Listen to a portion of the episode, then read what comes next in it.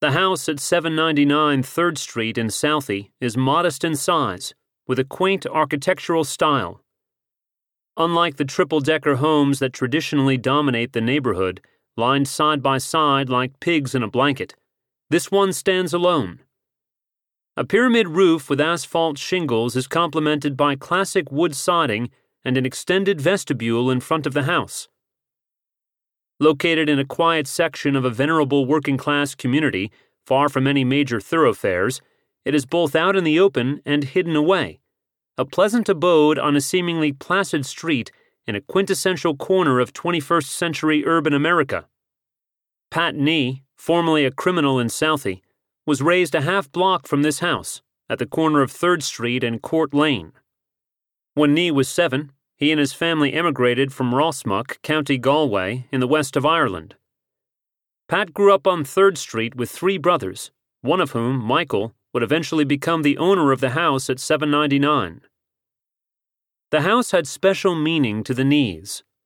As kids playing on third Street, they got to know the owner of the house, a former Harvard professor whom they knew only as Mister Sullivan. He was an older gentleman, with a patrician manner whose upper-class breeding made him an odd fit in the neighborhood. He was rumored to be friendly with the Kennedys, especially Joseph P. Kennedy, the patriarch of the most famous political family in the United States. Mister Sullivan was married but had no kids of his own, and he was friendly with the kids who played on that street, especially Pat Nee's brother, Michael.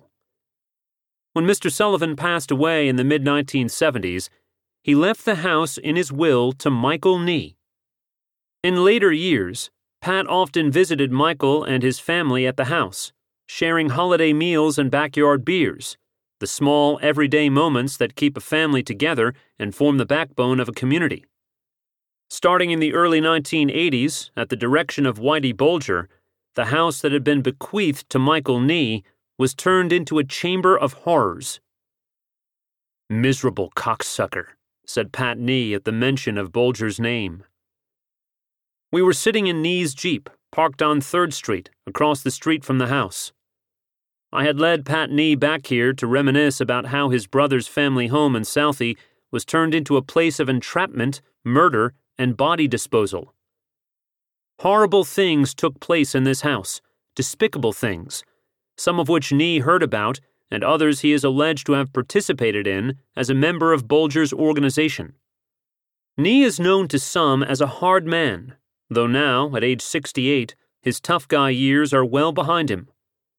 He's mostly bald now, with a face that is weathered and a body that has been lived in.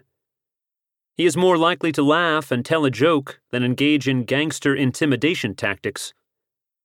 A grandfather who dotes over his two grandchildren as if they represent to him a new lease on life, Nee is a fixture in Southie, greeted with a friendly, "Hey Pat, how are you?"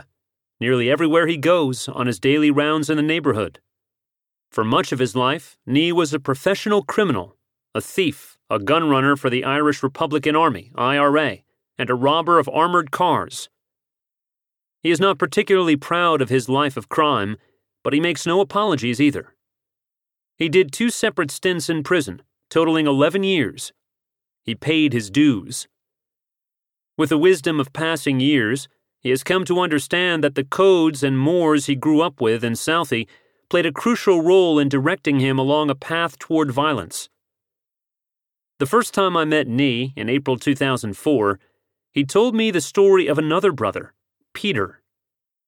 In April nineteen sixty-nine, Peter Nee was murdered in South Boston. Peter's death, and how Pat sought to avenge that killing through street justice, as it is known in the neighborhood, became a defining moment for Nee.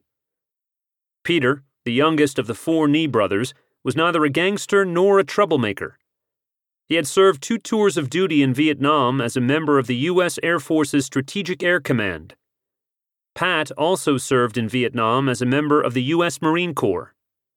On that fateful spring night in nineteen sixty-nine, Peter and a group of friends got into a confrontation with some other neighborhood guys just returned from Vietnam.